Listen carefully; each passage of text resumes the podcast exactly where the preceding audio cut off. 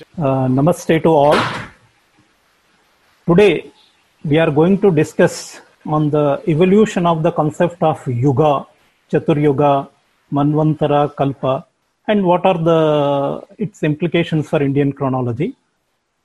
I think uh, you all must be aware that we are living in a period of Kali Yuga. आपने सुना भी होगा कि हम लोग घोर कलयुग में जी रहे हैं तो the Kali Yuga was an epoch of a particular timeline in our history. And just before this Kali Yuga, Mahabharata war took place, and Mahabharata war was a, a great uh, catastrophic event in our history. So that became a sheet anchor for our uh, chronology. Puranic and the traditional historians narrated our history in two parts pre Mahabharata history, post Mahabharata history. So, this is the importance of Kali Yuga epoch and Mahabharata epoch. Uh, if we want to narrate the history of uh, ancient chronology, so we have to go to the pre Mahabharata, post Mahabharata period. It's very easy because Kali Yuga onwards, the history is given in the human years. So there is very uh, proper timeline has been given in the Puranas. Only few problems like Shaka era, whether it has two epochs or one epoch, and the Buddha Nirvana. Uh, I have established that there were two Shaka epochs. One uh, the ancient Shaka commenced in 583 BC, and the later Shaka commenced in somewhere 78 AD. Buddha Nirvana, Buddha attained Nirvana in 1864 BC, not 483 BC. There is a 1380 years uh, chronological error. So we can uh, easily arrive the chronology from Mahabharata to till date. But today, this subject is not the uh, what we are going to discuss. Actually, our focus is uh, would be on the pre-Mahabharata period because the history of the pre-Mahabharata period has been narrated in yugas and chaturyugas. Like uh, Ramayana events took place at the end of 28th Treta Yuga, and Mayasura wrote Surya Siddhanta at the end of 28th Krita Yuga. Now the problem is on what basis we will arrive the traditional chronology when we have we have a responsibility as a chronologist to establish the Yuga, Treta Yuga period and Krita Yuga period and Dwapara Yuga periods. So before uh, going to fix the timelines for these yugas, let us understand the existing means the later tradition of the uh, concept of time cycles like Yuga, Chaturyuga, Manvantara, and Kalpa. Present astronomical text, those astronomical texts written after Mahabharata era, uh, according to those texts, a Yuga has 4 lakhs 32,000 years, where Chaturyuga has 43 lakhs 20,000 years. This Chaturyuga uh, has a, uh, four yugas in a differential duration. Like Krita Yuga has length of four yugas. If you multiply 4 lakhs 32 by 4, then Krita Yuga has 17 lakhs 28,000 years. And Treta Yuga, you have to multiply by 3, 4 lakhs 32,000 plus 3, uh, multiplied by 3 is uh, 12 lakh 96,000 years. Dwapara, you have to multiply by 2, 4, 4 3, 2, thousand years into 2, 8 lakh 64, and Kali will have only 4 lakh 32,000 years. The total of these or four yugas would be 43 lakhs 20,000 years. In a Manvantara, we will be, uh, the, there are 71 Chaturyugas plus Sandhyamsha, it's a particular period. So total almost 30 crores, 85 lakhs 71,429 years roughly. Then in a Kalpa, we uh, uh, total 1000 Chaturyugas, 14 Manvantaras. So finally, the 432 crores of years in a Kalpa. But these time cycles have been given in the Indian astronomical texts written post Mahabharata era, or even as uh, historical texts like Puranas or uh, other texts also. Now, we have a tradition of Sankalpa Patha While I think uh, you might have ever gone in a, in a, temple or in a rituals, Pujari or Panditji, he asks your Gotra your name, your uh, father's name, your grandfather's name. So normally in the Sankalpa Patha, what they recite is ब्रह्मणोहि द्वितीये परार्धे श्री श्वेत वराह कल्पे वैवस्वत मन्वंतरे अष्टाविंशतितमे कलियुगे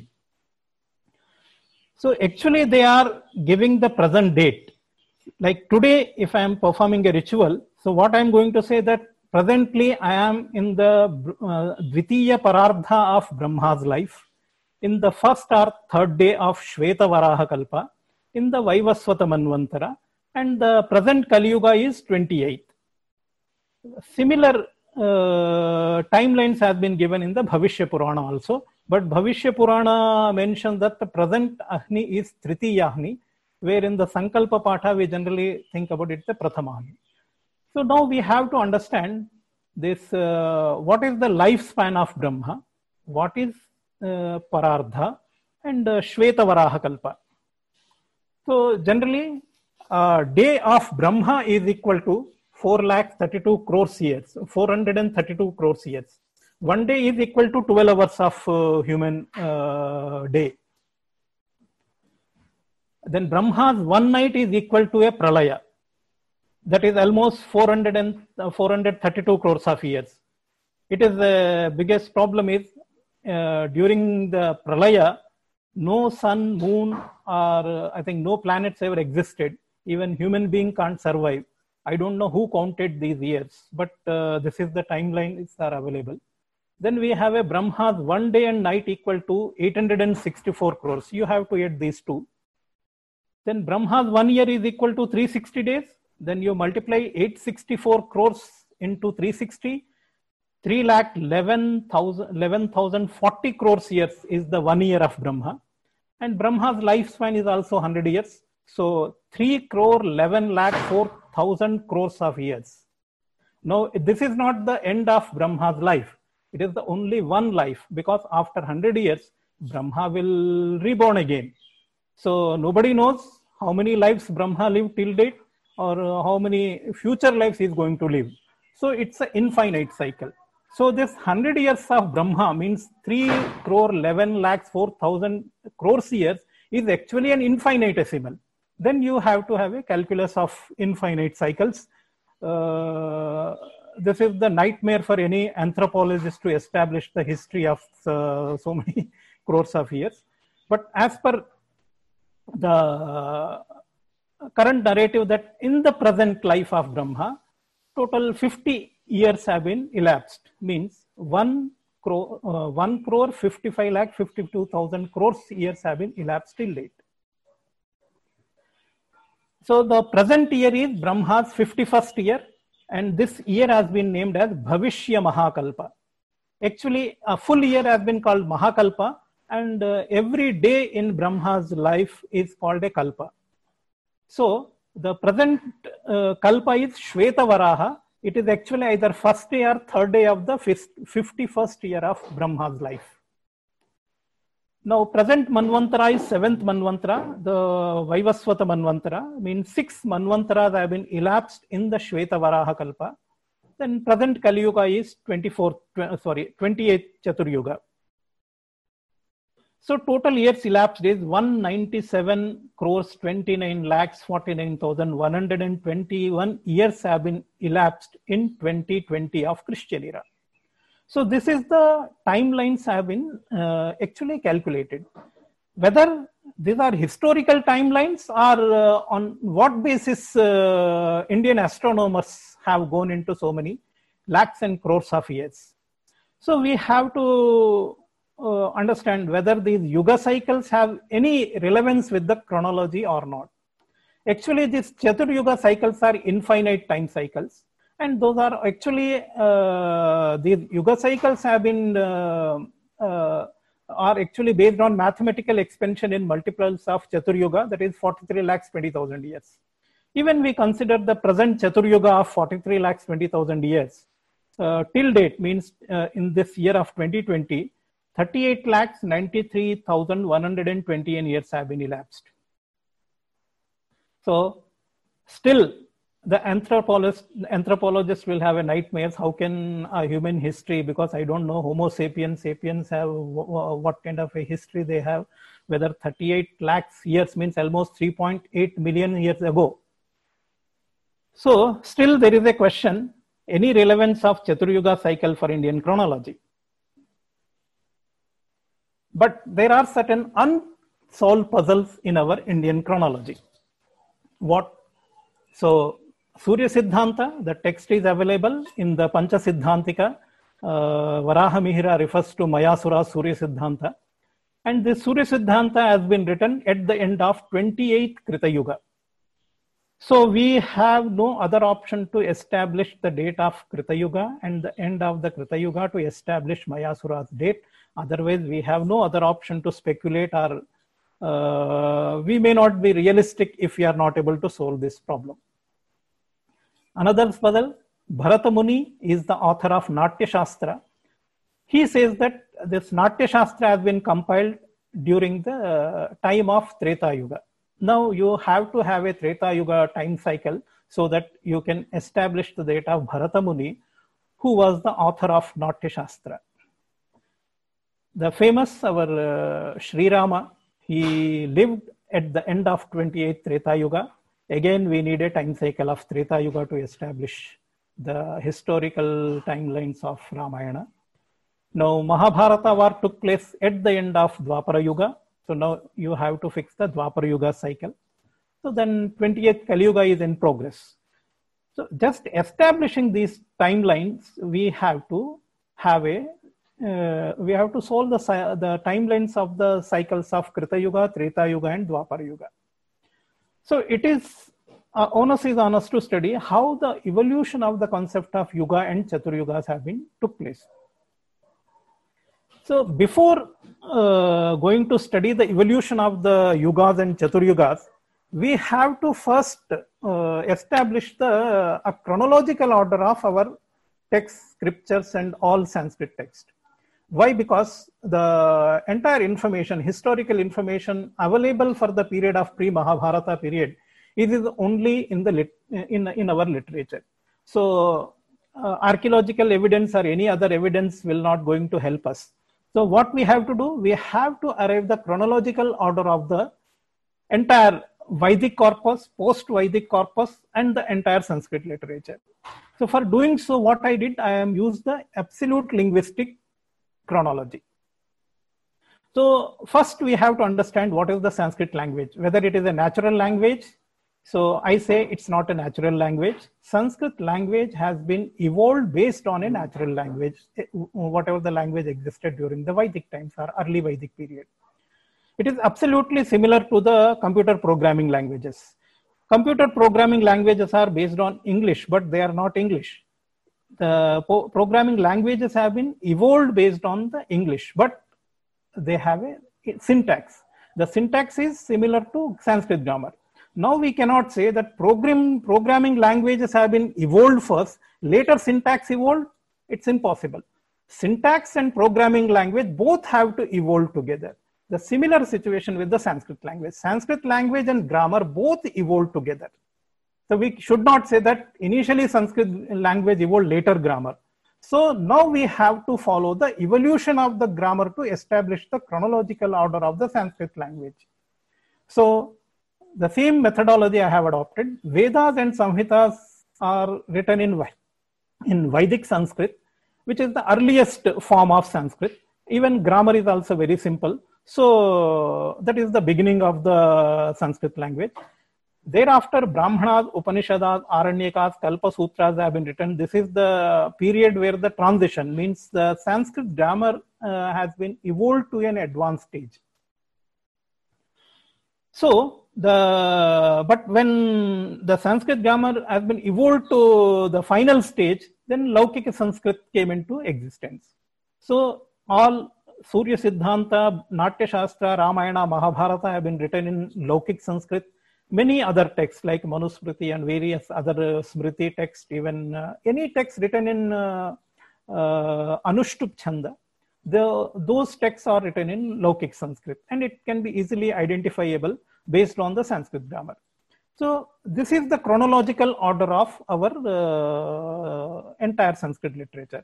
Now first we have to see what kind of a concept of yuga existed during the Vedas time and what was the concept of yuga existed during the Brahmana period and others. So let us see what was the uh, yuga during the early Vedic period. Actually, yuga was a, a five-year lunisolar calendar during the Rigvedic period. Yuga word itself, it uh, it means a group, a group of year, a group of five years is called yuga. Vedanga Jyotisha it is written युगस्य पंचवर्षस्य काल ज्ञानम प्रत्यक्षते तो a yuga had only five years actually it's a cycle of five years a calendar actually Vedic calendar needed a cycle to intercalate two lunar months in the period of five years based on this cycle they have evolve a chaturyuga cycle So naturally, five into four are twenty years. A cycle of twenty years existed. And uh, Indians uh, maintained the record keeping of these elapsed yugas. So the tradition of multi-generational record keeping of elapsed yuga cycles existed in India because we are following a continuous uh, calendar since uh, Swayambhu Manu onwards. Now let us see what Rigveda says about Yuga. There is a mantra in first mandala, Dirghatama Mamateyo Jujurvan Dashame Yuge. Dirghatama was a, a great rishi of uh, Angirasa Gotra. He was the son of Mamata. Uh, so he was called Mamateya. So it has been written that Dirghatama Mamateya, the rishi, he became old or he, his hair turned white in a 10th yuga. If yuga had uh, lakhs of years, this statement appears to be very absurd. Dashame yuge, a yuga had 5, 5 into 10, 50 years. It is natural. A human being can uh, become old or his hair uh, can turn uh, white. So the same statement is there in the Rig Veda yes, since yuga uh, was used in a general terms also, like uh, in the 10th mandala, Pashyat Uttare Yuge, Devanam Purve Yuge, Devanam Yuge, said during the period of Devas, Devas, early, early period of Devas. So a yuga has the meaning of uh, gen, in a general terms also. And there is another mantra in the 10th century. It is referring to three yugas, means uh, 15 years. Taittiriya Samhita, this Samhita belongs to Krishna Yajurveda tradition. And this Samhita is the oldest one and it has the earliest reference of Chatur Yuga. So it is becoming Kritamayanam, Tretayanam, Dwaparo, Askanda. So in the Taittiriya Samhita is referring to Kali as Askanda. Askanda is, is the earliest name of Kali. So this Taittiriya Samhita is giving certain rituals to be performed in Krita Yuga, certain rituals to be performed in Treta Yuga, in Dwapara and Kali. So it is not uh, referring to any lakhs and crores of year. It appears to be referring to only five years of Yuga. In a Vajasaneya Samhita, similar lines, Krita, Treta, Dwapara, Askanda. Askanda word is again uh, has been used for Kali. Shadvinsha Brahmana. It is the, one of the earliest Brahmana of Brahmana text. Uh, interestingly, it referring to Pushya or Tishya as the name of Kali Yuga. So Kali word has been evolved later. So initially Kali was called Askanda or Pushya or Tishya. Then Treta Yuga was called as Kharva in Shadvinsha Brahmana. Actually, Shadvinsha Brahmana, uh, what uh, the rishi wants to convey, naturally, uh, Indian used to celebrate Purnima and Amavasya as Parva, as a festival day. So every 15th day is the Purnima and uh, 15th day is Amavasya. In case a Purnima, a full moon is occurring in the 14th day, then that is called Aparva. In Mahabharata, always Aparvani Graha uh, Veto. So Aparvani means if something is happening uh, before 15 days or after uh, 15 days, is not a parva. It's not a auspicious day to celebrate. But Anumati is called Chaturdashi Purnima. A full moon uh, that uh, occurring on 14th day is called Anumati. So this Anumati means uh, 14th uh, Chaturdashi Purnima can be celebrated in Kali Yuga. But if it is a Shodashi Purnima, same Purnima, if it is occurring on 16th day, then it is called Shodashi Purnima and uh, that was named as Raka. That's why the Rakesh word, uh, many people must be having the name of Rakesh, Raka, Isha, Rakesha. So a moon was also called Rakesha. So this Shodashi Purnima should be celebrated only in Treta Yuga. Sinivali is the Chaturdashi Amavasya that should be celebrated uh, only in Dwapara Yuga. Kuhu is Shodashi Amavasya and this Kuhu should be celebrated only Krita Yuga. So naturally all Brahmanas and Samhitas are referring to certain rituals to be performed in various. I don't think the if yugas had uh, lakhs of uh, years, then certain uh, uh, provisions would be irrelevant for a, you in a life of any particular human being. Atharva Veda uses first time Kali word. Then Aitareya Brahmana uh, refers to all four uh, yugas. Taittiriya Brahmana also. But all these Brahmanas and uh, Atharva Veda, they are referring to certain rituals to be performed uh, in various uh, yugas, these Chatur yugas. Mundaka Upanishad also uh, has the reference of Treta Yuga. And uh, there is a Nidana Sutra. This Nidana Sutra was written by Patanjali and it belonged to Samaveda. So the uh, Nidana Sutra prescribes certain chandas, certain uh, samaganas to be sung only in Krita Yuga and some uh, meters or some chandas in Dwapara Yuga Kali. So naturally, Nidana Sutra is also not referring to any lakhs, uh, lakhs of years. It's only referring to a five years Yuga. Now, what actually this concept of Yuga and Chatur Yuga is? So I, I have already indicated that Yuga was a, a five-year lunisolar calendar. So it's only a five-year Yuga calendar. If you read Vedanga Jyotisha, Yuga means uh, in Rigvedic time, one year had a 360, 66 days. Actually, Indians uh, did not want to use fractions because uh, in a calendar, you can only intercalate one day or you can delete one day. So you have to have a figures in integers. You can't work in fractions in a calendar. That was the limitation. Since a, a solar year had a 365.25 days, they took 360 days because it is more than 365. That's why 366 days they have selected. 366 plus 5 because uh, 5 years, the total 1830 days in a year. Now, uh, 60 solar months and 60, 62 lunar months. Every two and a half years, one uh, lunar month was intercalated at that time. So naturally, Ashadha in, in between, at, at the end, in the fifth year, Paushamasa, a second Paushamasa was intercalated.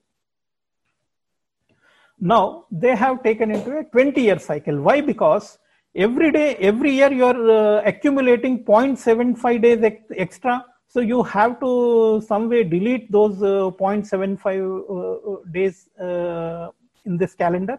So they have taken this uh, cycle of five, four yugas. A Krita Yuga will have one, 1830 days. Treta Yuga, Dwapara Yuga will have same. But in Kali Yuga, what they are doing in the last year, they are uh, intercalating only half month. Uh, this was referred as Ardhamasa. Yajurveda has uh, at least uh, three, four times they have mentioned about Ardhamasa intercalation.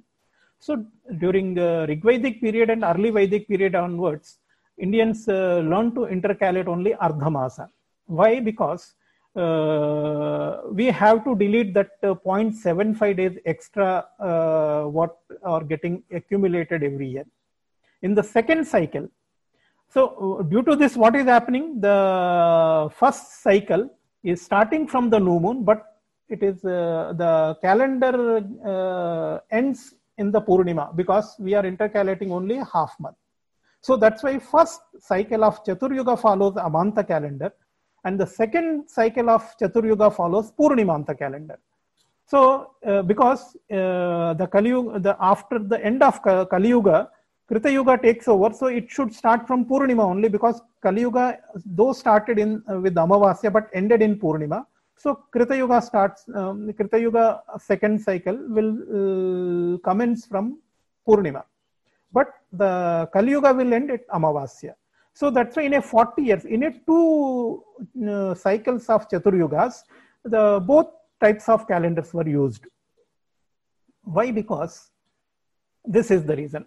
If you 0.75 days are, are getting accumulated every year into 20 years, the 15 days, you have to only delete 15 days. So this is the method uh, was adopted during the Rigvedic time or they were perfectly following the 365.25 days.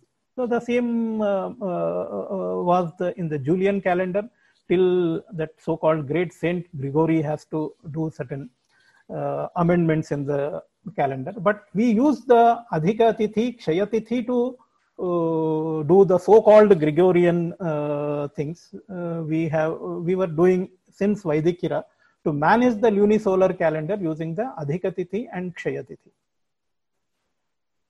Now, since the Vedic era and post-Vedic era followed only five-year yugas, now we have to fix a epoch of the the 28 Krita Yuga when that was ended.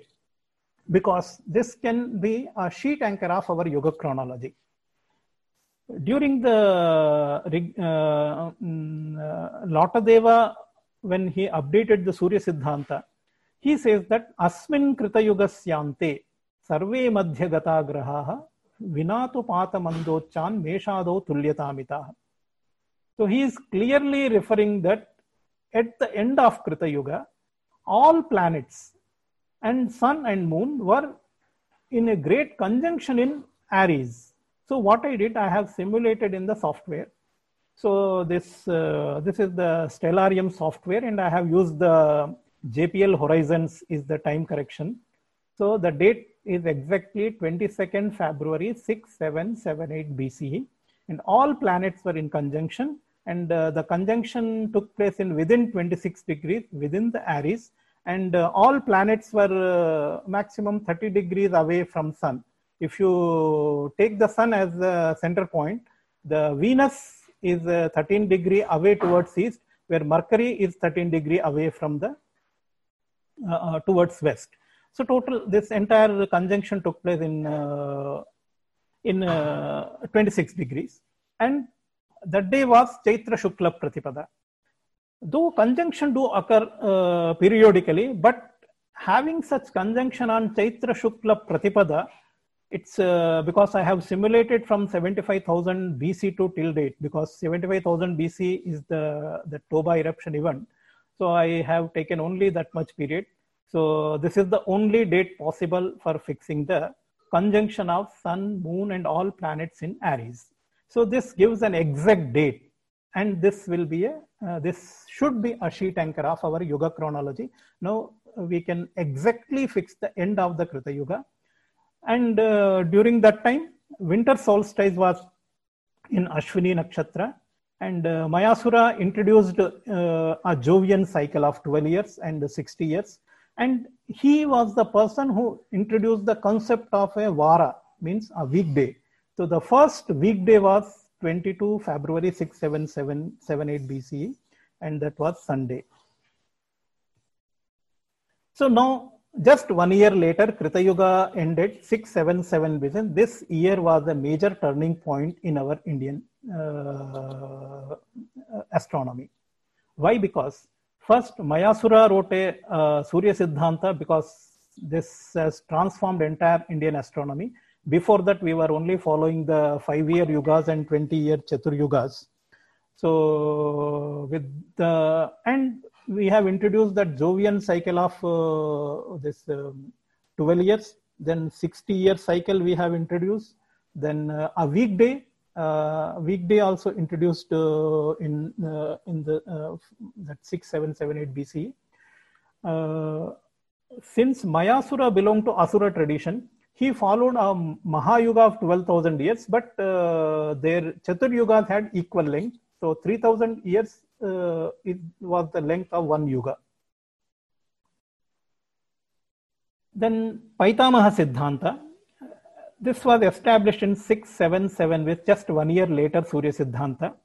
What we did, we have increased the length of Yuga from 5 years to 1200 years because now we have understood just intercalating based on uh, sun and moon's motions is not going to help us to get the accuracy in the calendar. So we have to follow a Jovian cycle also. Now we have to follow the motions of Brihaspati, Sun and Moon, a Jupiter cycle, uh, Sun cycle and lunar cycle.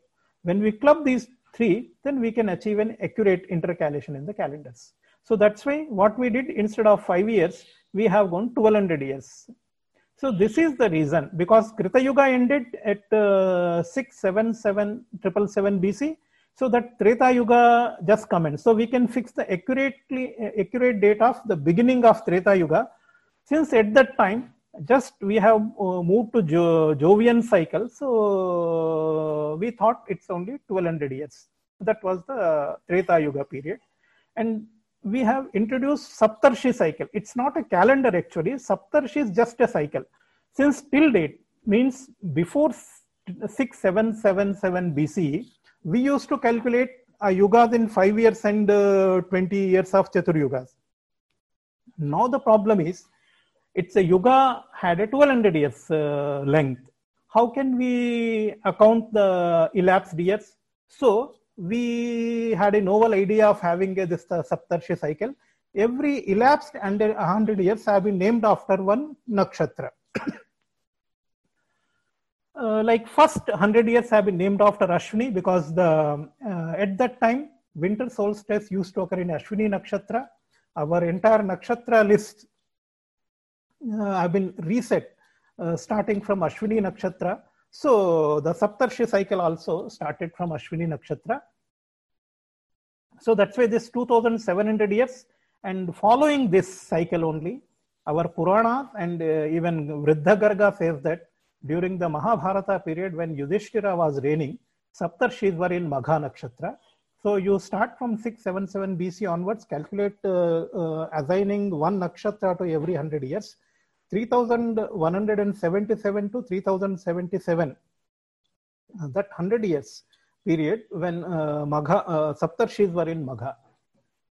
And a reformed uh, five-year calendar was introduced six, seven, seven. Now we uh, we are following the same intercalation like uh, Magha uh, and Ashadha, but the uh, whatever the um, uh, intercalation methodology that we have perfected using the Jovian cycles.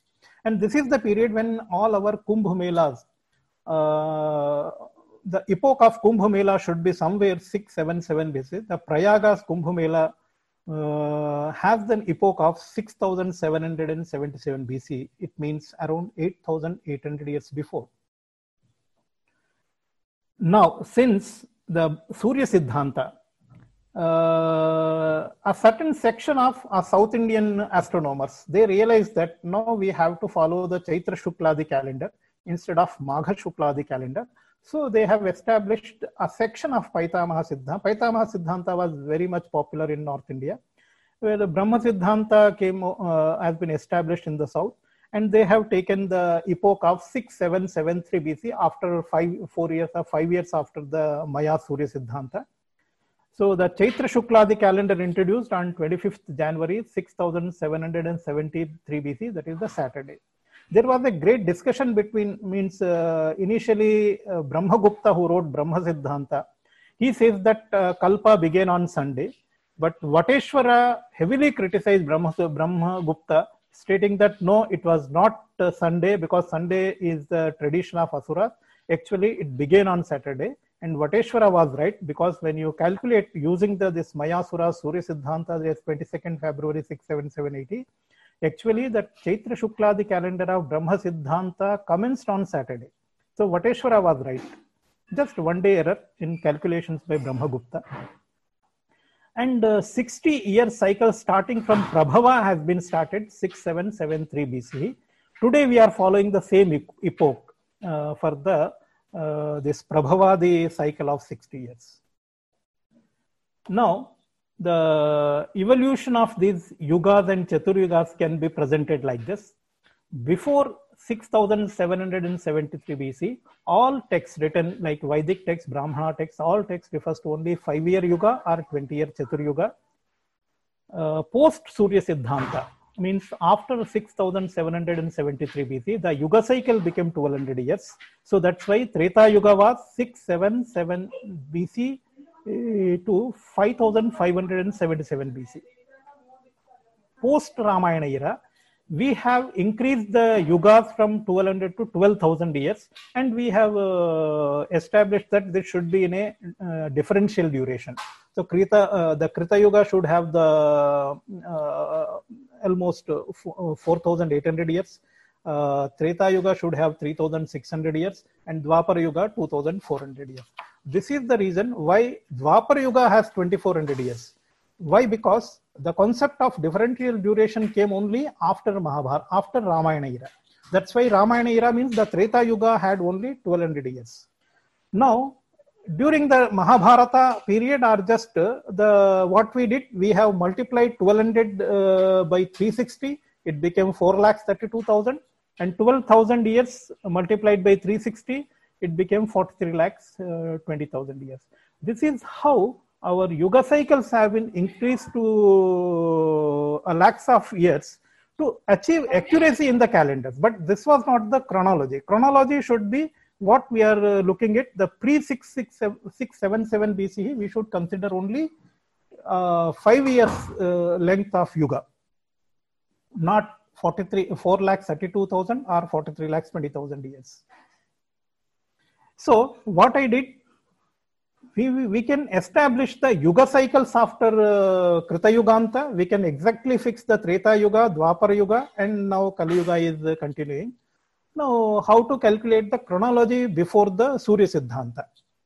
So, as per our uh, tradition, 1837 yugas have been elapsed. So, you just multiply by 5, so 9185 years. So before we had a history of almost 9,185 years before 6,775 BC. Later we have divided this into a manvantaras to have a, uh, a kalpa time, time frame. So if we follow this, so the first yuga means when early Vedic calendar having the five year yuga has been introduced somewhere 15,962 BC means around 16,000 BC. So now there is another question on what basis we have fixed that the present uh, Chatur Yuga is 28th. So actually in 7322 BCE, Indian astronomers observed that winter solstice has been shifted to Ashwini Nakshatra. Because prior that we used to follow the Mrigashiradi list, thereafter Rohini list, then we had a Kritikadi list. Now the we have observed that winter solstice has now shifted to Ashwini Nakshatra.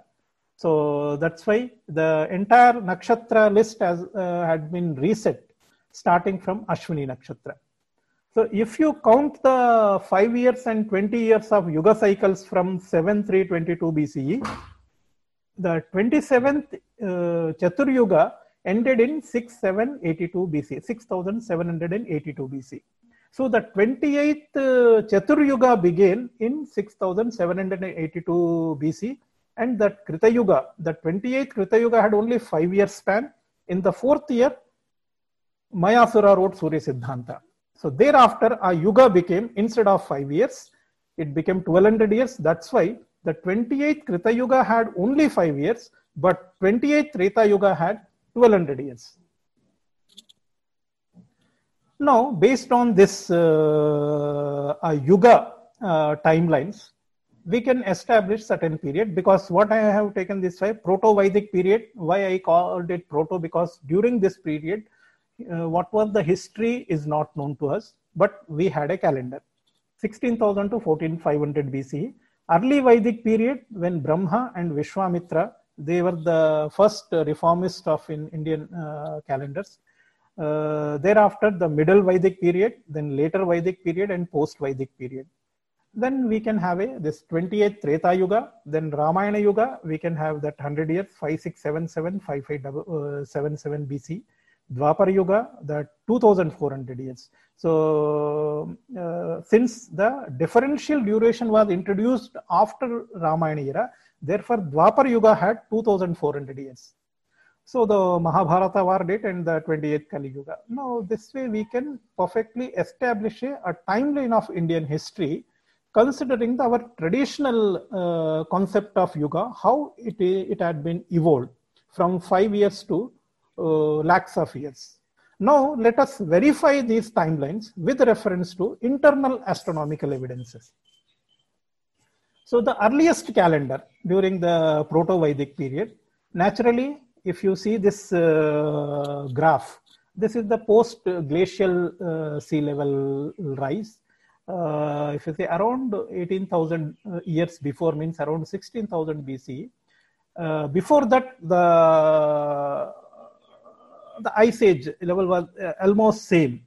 So the weather was uh, gradually warming up after uh, 16,000 BC. So due to that, southwest monsoon became regular in India, and that led to evolution of agriculture-based society when an agrarian society eh, establishes, the agrarian society needs a calendar year because they have to uh, start the agriculture activities. So they need a, a, perfect calendar from Varsha Ritu to Varsha Ritu.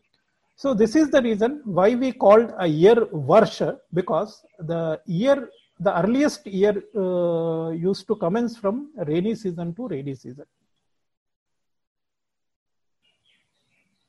Uh, then the this is the uh, after Proto-Vedic period.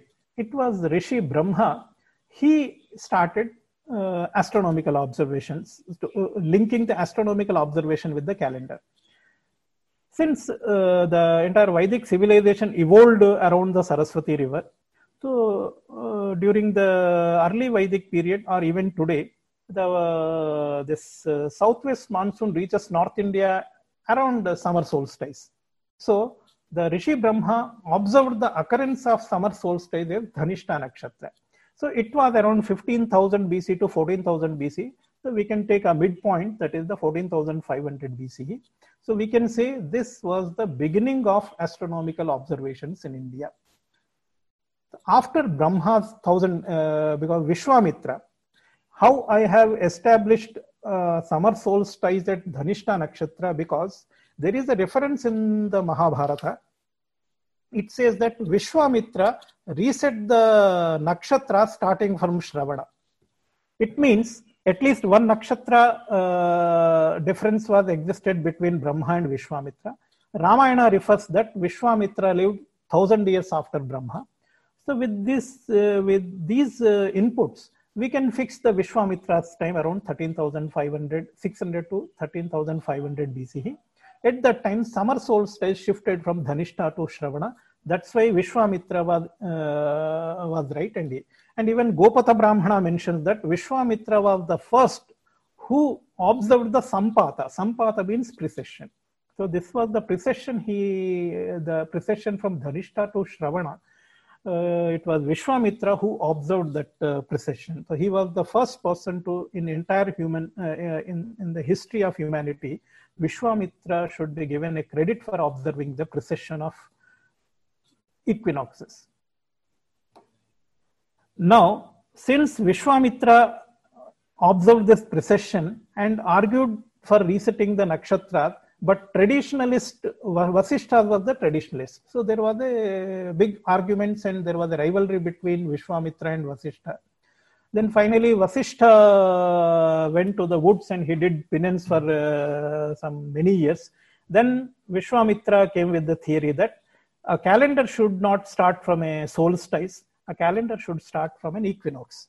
So this is the reason the Vasishtha uh, introduced a, a, new Vedic calendar starting from Sharad Ritu because the equinox, the autumnal equinox, he selected at that time. So the autumnal equinox used to occur at Ashwini Nakshatra during those times. So that's why Rigveda has almost uh, uh 50 suktas after Ashwini Devata.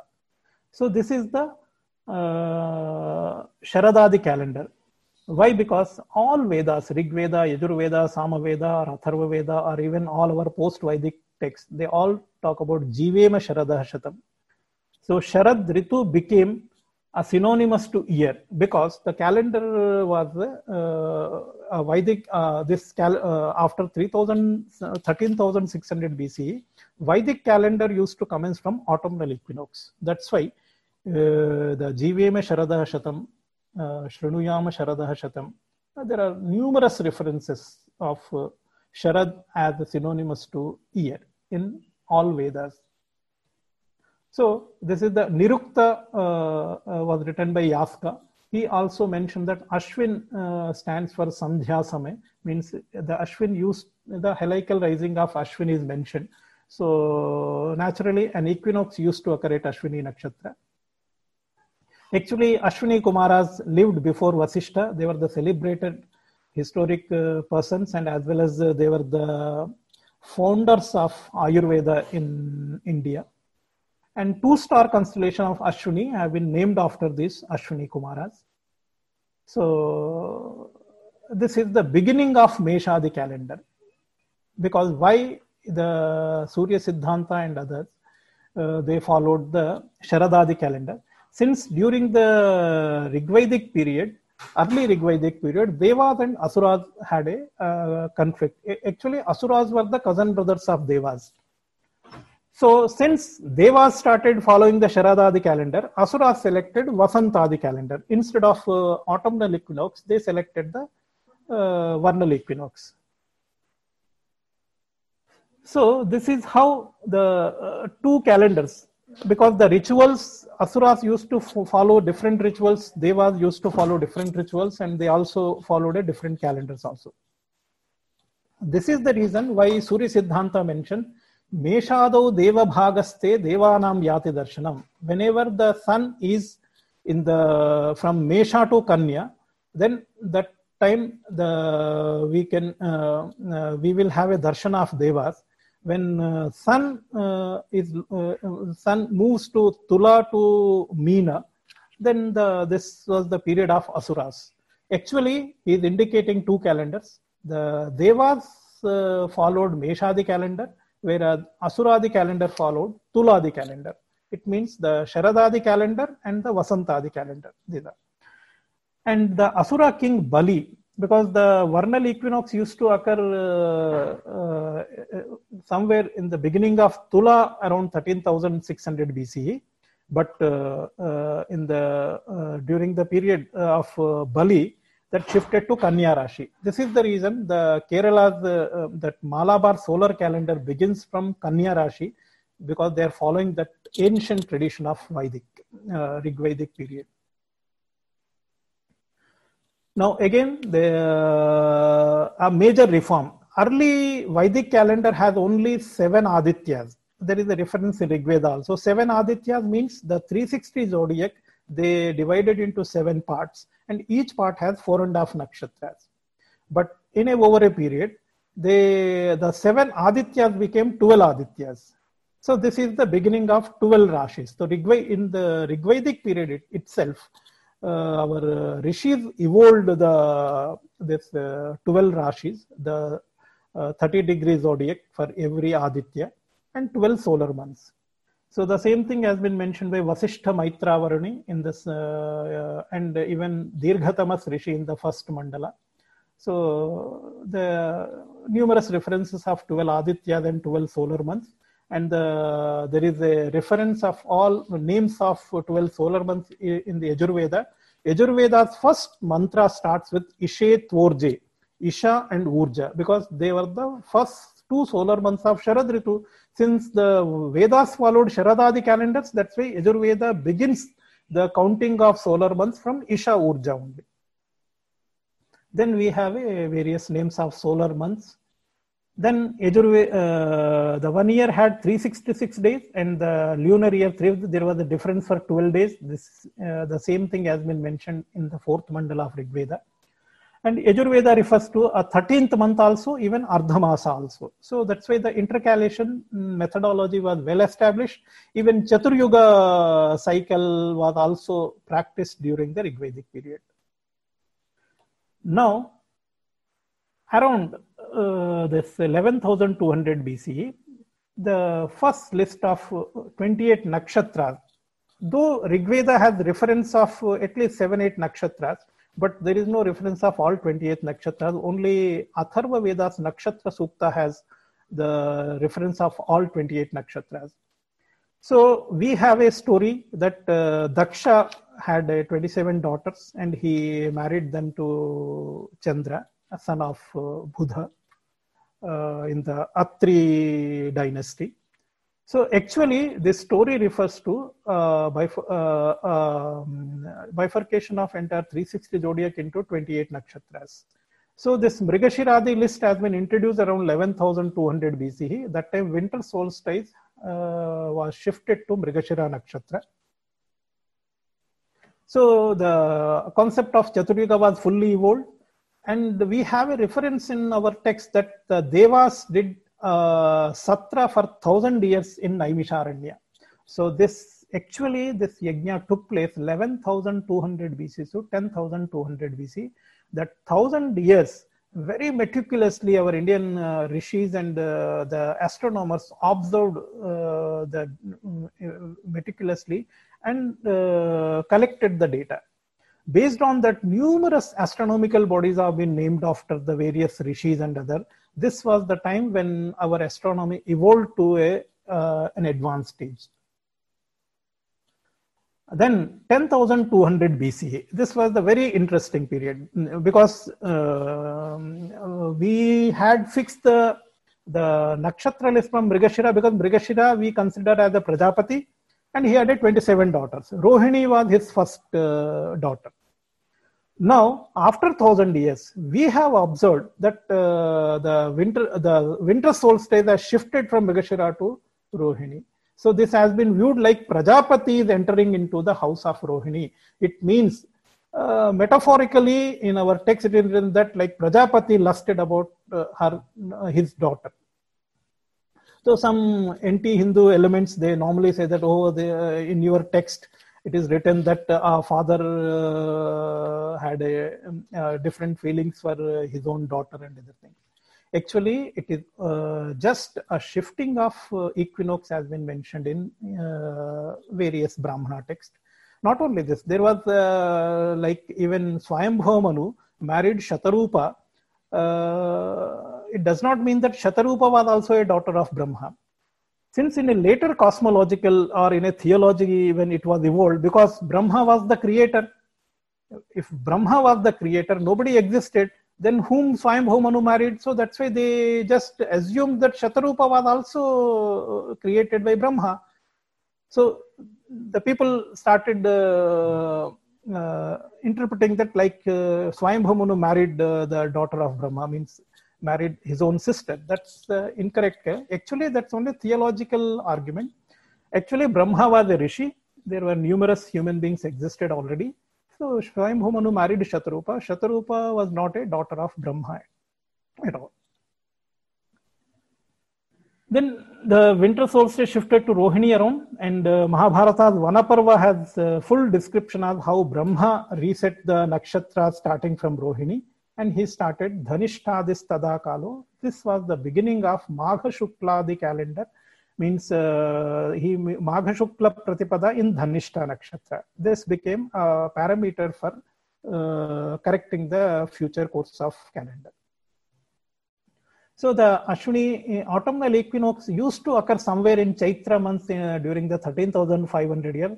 That has now shifted to the Magha Shukla Pratipada uh, around 10,200 BC.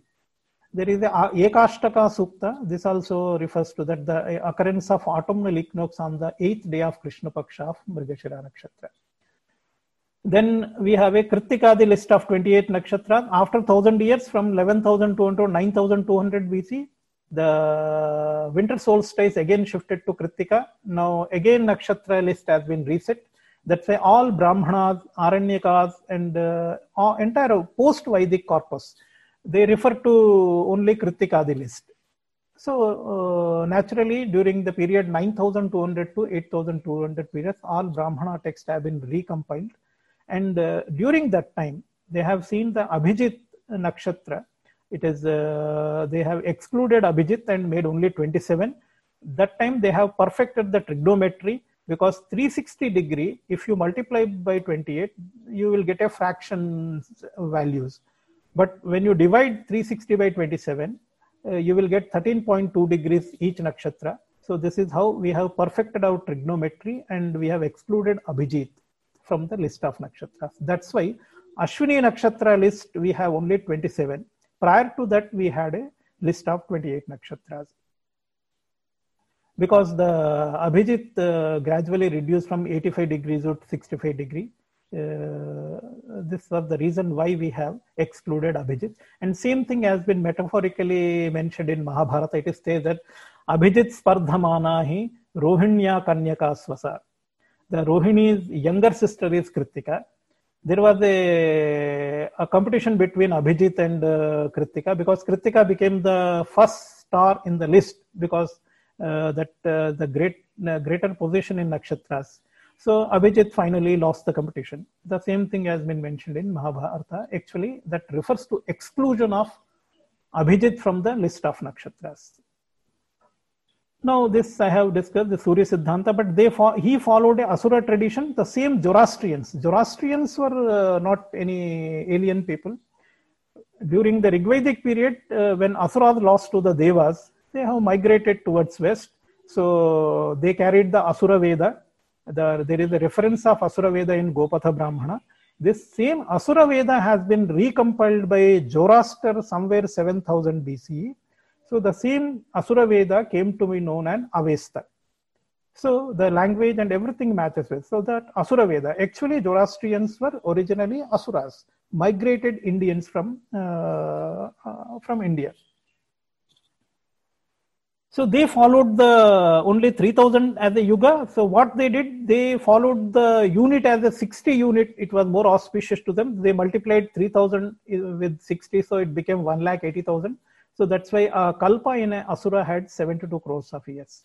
The same, that's why the Pancha Siddhantika Varahamihira refers to a, uh, uh, a yuga length of 1 lakh 80,000 years, not 4 lakh 32,000 years. So then Vedanga Jyotisha, what was in Magha Shukladi, that has been recompiled and this uh, somewhere in the between uh, 3500 BC.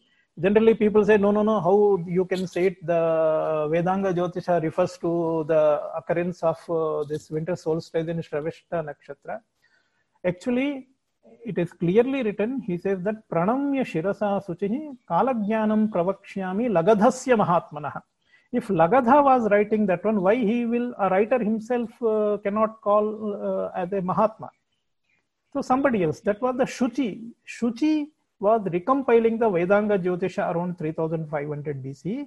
And he says that our Adi Yuga, the first Yuga commenced when the uh, winter solstice used to, or autumnal equinox used to occur at the Shravashta Nakshatra. So he is not giving the details of his current time. He is giving the uh, reference, uh, um, the uh, astronomical parameters that took place somewhere in history. So that's why the Vedanga Jyotisha follows Uttarayana calendar. The cal- instead of auto, because the Vedic in during Vedic period, uh, the Sharadadi calendar has now moved towards Uttarayana. This is the reason the entire Mahabharata uses the same five-year Yuga calendar, but beginning from Uttarayana. So the, this is what the timelines I have uh, established considering the 3162 BC as a Mahabharata date. This uh, I have uh, uh established this date using the uh, Aihole inscription and uh, Shaka era details given in the various inscriptions. Now, the chronological continuity of Yuga calendar, if we establish the Vedic Yuga calendar, what was the summer solstice uh, at Dhanishta Nakshatra around 14500 BCE? The same was uh, first reformed in 13600 BCE and Sharadadi calendar, but that time Chaitra Shukladi. The, actually, it was the Chaitra Shukladi calendar in the 13600 BC, but the Meshadi was at Ash, Ash, autumnal equinox in Sharad Ritu.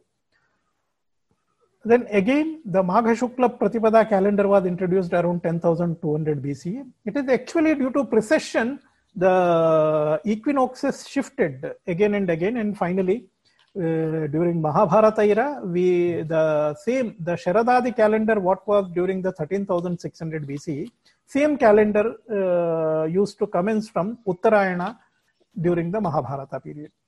Now Surya Siddhanta calendar was first time introduced 6778 BCE. That time the uh, Surya the winter solstice used to occur at Ashwini Nakshatra. Then it shifted to vernal equinox at Kritika. That's why Vaishaka Shukladi calendar. Now again that shifted to vernal equinox at Ashwini in, in 100 BCE. Again Chaitra Shukladi. Similarly to the Brahma Siddhanta calendar. Now the date what we have established 678 BCE.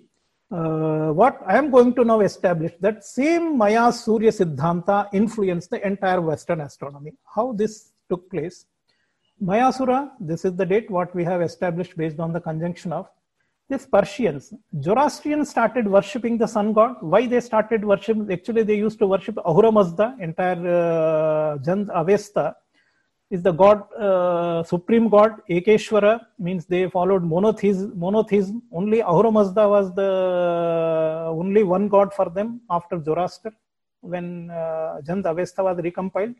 But a section of Persians started worshipping sun god since they were started following the Maya Surya Siddhanta. This is the reason the winter solstice became birthday of Mitra because uh, in 6778 BCE, winter solstice used to uh, occur in Meshadi. And Persians, those uh, the sun worshipping Persians, when they migrated to Europe, they introduced the same thing that evolved as a Mithraism in the West. Sunday became a sacred day. And Persians follow an astrological era 1889 24 year. This how they have arrived it. So actually, they say that there was a great flood. I think the deluge. This uh, there is a reference in the Bible and various other uh, even Jewish sources the Great Flood was a, a sheet anchor for the Western chronology.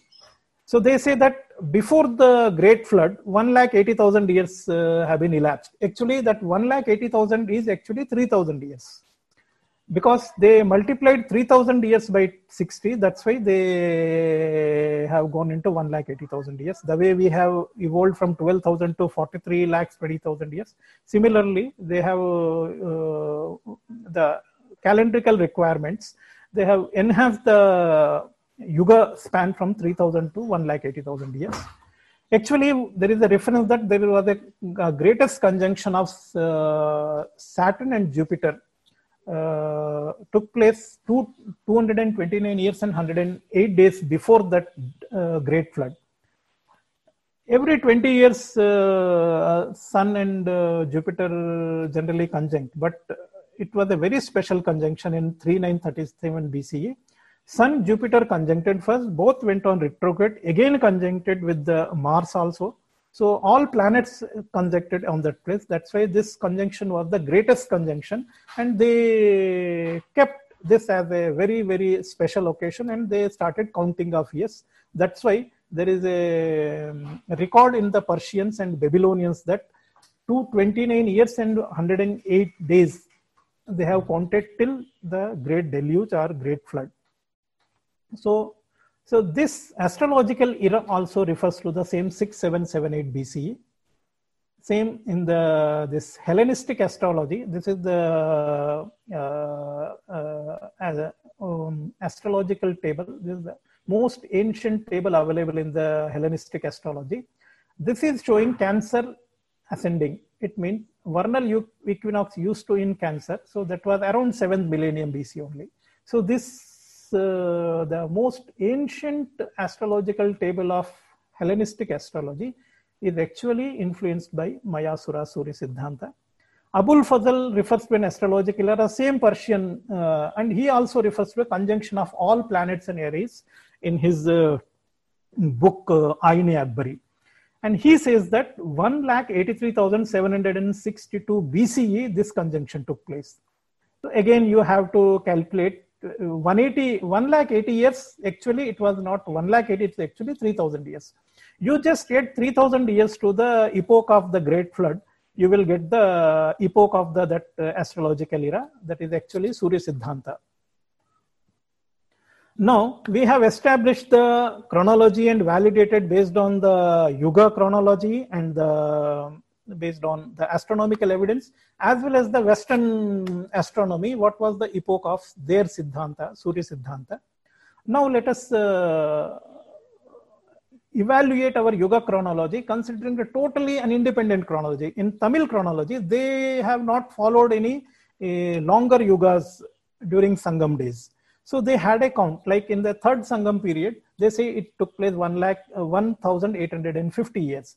So uh, modern historians say this was around first century AD or something, but it is not correct. Actually, we have to correct that uh, error uh, in dating the Buddha Nirvana because based on that we will have the Gajabahu of Sri Lanka. Gajabahu's time period has to be established based on the corrected Buddha Nirvana date. So that's why I took that uh, the end of third Sangam period in 1276 BCE. So this was the period when uh, Pandyans had the Madurai.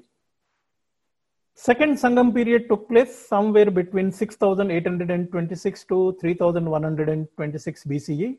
This was around 3700 year and Kavatapuram was the uh, capital city of Pandyan kingdom. And Ma- Ramayana refers to Kavatapuram as the capital of Pandyans. So Ramayana, now Treta Yuga, we can validate the timeline using it because Kavatapuram was not existed before 6200 BC. Therefore, Treta Yuga cannot be dated before 6200, 6800 BC. And first Sangam period, it was uh, the period was 4440 years. If you go back 4000, 11,266 years, that time Then Madurai, that this city was submerged by sea around 6800 BCE. So 11 to 66, the beginning of the Sangam period, Agastya existed, the Rishi Agastya. So what timelines I have established uh, using the Yuga chronology as well as the astronomical level. This independent uh, timeline given in Tamil chronology also validate that, exactly validate because this was the period when Vaivaswata Manu even Mahadeva Shiva existed during the period 11,300 to 11,200. The dating of Agastya has been perfectly given in Tamil chronology, which is totally independent of the Yuga chronology. Now, bathymetric evidence in the Tamraparni River, if you look at this, uh, the landmass between uh, Sri Lanka and uh, India, this was submerged around 6200 BC to, to 5600 BC. So this was the meltwater 1C. This was the third pulse uh, when the sea level rose more than 6 meters suddenly within 140 years. So the Ramasetu, if you see, this is the Tamraparni river channel.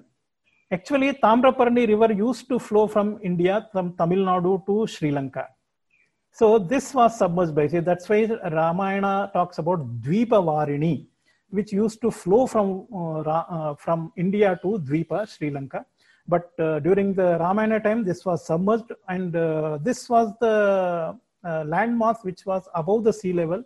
But this uh, became maybe one or two meters water used to come during the high tide so they just filled up the mm, uh, uh, that platform and they raised the platform by one meter or two meter. This is how Ramasetu was constructed during the Ramayana period. So the bathymetric evidence also is, uh, validates the timelines what we have arrived based on the Yuga chronology. Another traditional calendar of Kapilavastu, uh, and this uh, calendar uh, was existed in ancient Burmese tradition. They called it Kautsa era actually may be a Kautsa Kautsa वादे and Ikshvaku descendant and initially Vaivasvata Manu was ruling in Saurashtra and central India after Vaivasvata Ikshvaku took over and Mandhata was ruling in Saurashtra and after Bhagiratha and Sagara Sagara and his and Bhagiratha the Ikshvaku shifted their kingdom from Saurashtra to Ayodhya when when they shifted probably they started counting the years and the same tradition uh, because ikshvaku descendants migrated to burma uh, means a clan of ikshvakus they maintained this counting. So this according to them the epoch started around 10652 bce so this kautsa era was invoked for 8640 years. So, and this was abandoned on 24th February 2011 BC on Saturday. Then the Yajna era, this commenced on 25th February. They have introduced Chaitra Shukla Pratipada on Sunday. The Yajna was the grandfather of Gautama, uh, Gautama Buddha, and Gautama Buddha was born in the 68th year of Yajna era. So according to my chronology, what I have established, Buddha was born on 15th March 1944 BCE. So this uh, the independent timelines given in Burmese tradition also validate the Yuga chronology and. Now, what is the archaeological evidence of post-Vedic civilization? So I will present that the whatever the Gulf of Cambay, a submerged city, uh, there is a greater need of further marine archaeology uh, but I don't know why the research has been abandoned after 2001. Actually, the SR Rao, he could not produce the better images of the sonar uh, that time, whatever the sonars available to him. Therefore, archaeologists always doubted on the images saying that you have, uh, there was no city, there actually no city existed at all. But now, today, we have much uh, advanced sonars are available and we must uh, again try marine archaeology in Gulf of Cambay and we may produce better images of the that submerged city. Now Pumpuhar city, uh, the, this uh, is also dated around 9500 BC based on that bathymetric evidence only. Others are carbon dated, it is well known entire uh, our civilization. Now, uh, the modern historians deny that that is not a post-Vedic civilization. It's just a, an alien civilization before Vedic civilization. Why? Because no horse existed because horse has an important role in Vedic culture. Okay, in Surkotda, some bones and horses uh, have been recovered, but uh, you can't establish based on that. Uh, they say that if a horse existed, why Harappan, no Harappan seal has any uh, image of horse, but there are Ashwa Suktas in Rigveda. What I want to say that unicorn was actually a horse. It was not a mythical animal because this Ctesias and the Aristotle, he was a, a great physician and Aristotle was a, um, a great philosopher. They have clearly mentioned that uh, unicorn um, horses was originated in India. So some speculated that it looks like a bull or as an ass, but actually the neck, the elongated neck indicates that it's a horse, not bull or an ass.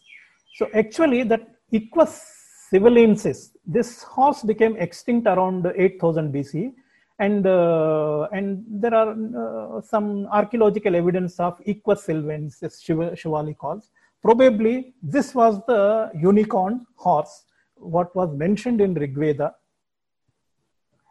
This is the uh, actually, that Equus sivalensis had only 34 ribs and numerous fossils found in Andhra Pradesh, Tamil Nadu also. So this horse existed in entire India uh, in the history. But the problem is we could not find any preserved unicorn head. The problem is the horns are made of the material that is found in our human hair and nails. So this cannot survive thousands of years in Indian conditions. Even horn of rhinoceros also not found, but that should not be the evidence to deny the existence of a yeah, uni, uh, unicorn. And uh, we have a literary evidence. The Rigveda refers to Chatustrimshad Vajino Devabandhor Vakri Rashvasya Swadhitis Sameti. So the Rigveda and Yajurveda, actually same mantra occurs in Yajurveda also. It is referring to 34 ribs. And it's not, I am not interpreting Sayanacharya himself, I think even 700, 800 years before Sayanacharya, himself uh, commented that Rigveda is referring to 34 ribs of Ashwa only because uh, as per the traditional knowledge, uh, Ashwa having 34 ribs only to be used in Ashwamedha. And another interesting, Rigveda is referring to Ashwa as Hiranya Shringa and Tava Shringani. Now, Sayanacharya became perplexed how a horse can have a horn because during his time, horse uh, do not have any horses do not have any horns so then he, translated shringa as hair. But shringa is uh, well known in sanskrit as a horn. So certainly rigveda is referring to a horse with a horn the hiranya shringa. So that's why the uh, even jaimini ashwamedha it mentioned that only the suitable ashwas for Ashwamedha were available only in the stable of Mandhata. Therefore, the Dharmaraja of the Rigvedic period have to uh, steal uh, Ashwa from the stable of Ma- Mandhata. It means already a unicorn or uh, Ashwa having 34 ribs was a rare animal during the Rigvedic period. It appears that since unicorn, this Ashwa became extinct, this is the reason Brahmavaivarta Purana prescribed that now Ashwamedha is a forbidden ride in Kali Yuga because you cannot find a unicorn horse in Kali Yuga. So it appears that the Rigvedic Ashwa, a unicorn horse, became extinct before Kali Yuga. Probably few unicorn horses existed during the Dwapara Yuga period or pre-Mahabharata period. So you can have that antediluvian Sumerian king Gilgamesh. As per my chronology, the Great Flood took place around 3700 BC, so a thousand years before or 500 years before, the Gilgamesh uh, flourished. So he used to ride on a unicorn and he killed a lion and the great legend of Gilgamesh. This also indicates that the unicorn existed around 4700 or in the fifth millennium BC. Another interesting thing is that Scotland has a national animal and that is a unicorn.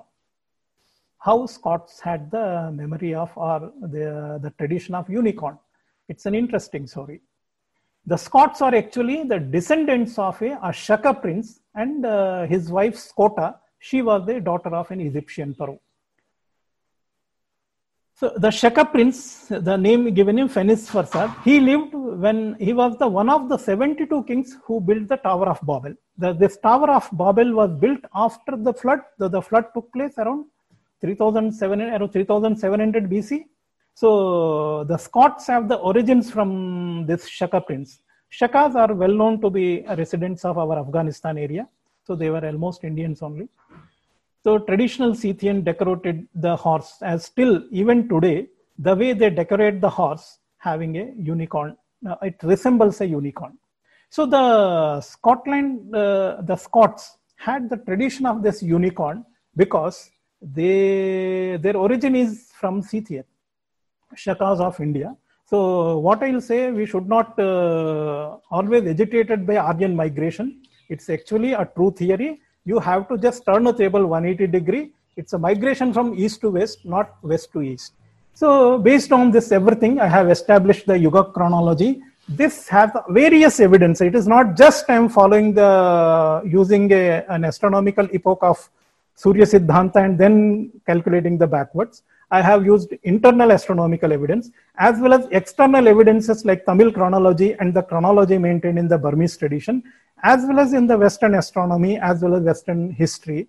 So based on that, we can perfectly establish the Indian timelines from 16,000 BC to uh, till date, or if we our uh, actual history starting from Brahma, then it should start at least 14,000 BC. It means India has a, a glorious history of 16,500 years. Thank you. This is the, my presentation.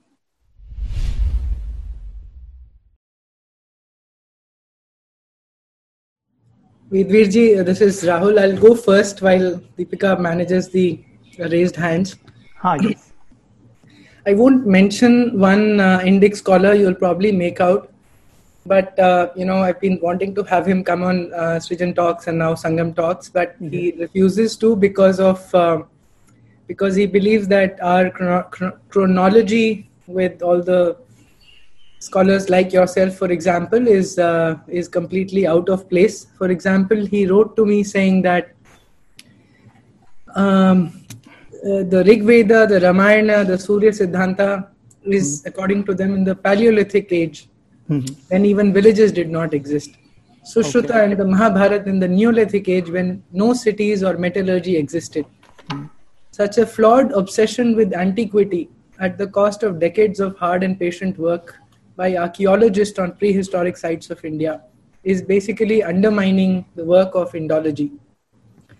So you may be able to make out, but I will leave you leave it to you for a comment on this, please. No, uh, is it what you are talking Neolithic, Paleolithic, and these ages? It has any? Uh, I don't find any scientific theory. It is just uh, superstitions of archaeologists.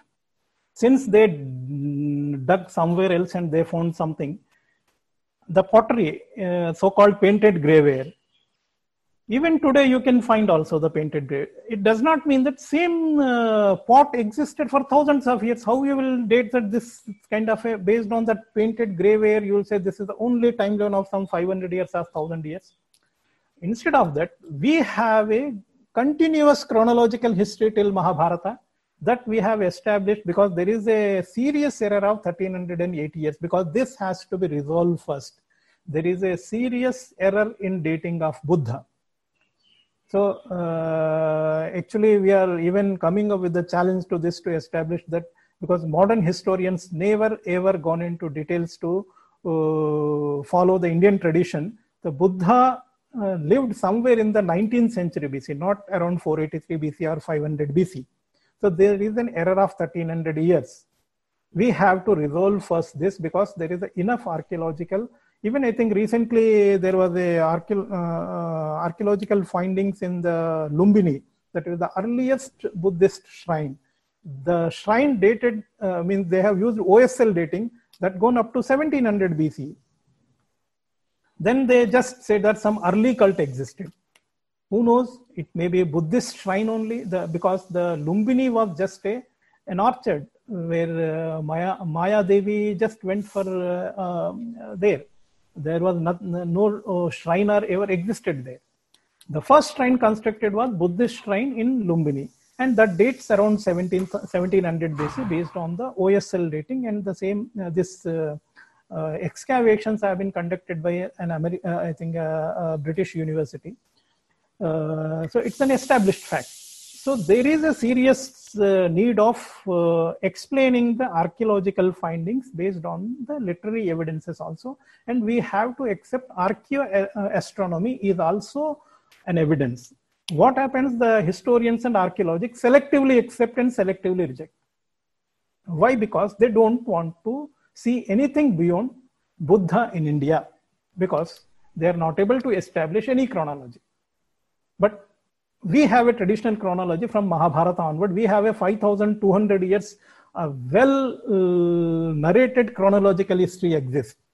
It's only we went wrong uh, in dating of Buddha. Once we correct this, then we have to redefine all these Paleolithic or Neolithic ages. Those are not established facts. Just few, just a narrative whatever they understood about uh, the archaeology in India. So archaeology is evolving uh, science. There, there's not an established science. Okay. Sure. Thank you. Just one comment for you because you mentioned uh, Professor S.R. Rao. Hmm. His daughter, uh, I think Nandini Rao, I'm not sure of the name. Uh, she is doing a presentation with us uh, in two weeks. Okay. On um, the excavations in Dwarka. So just yes, for yes. you and the rest of the participants, you may please want to join.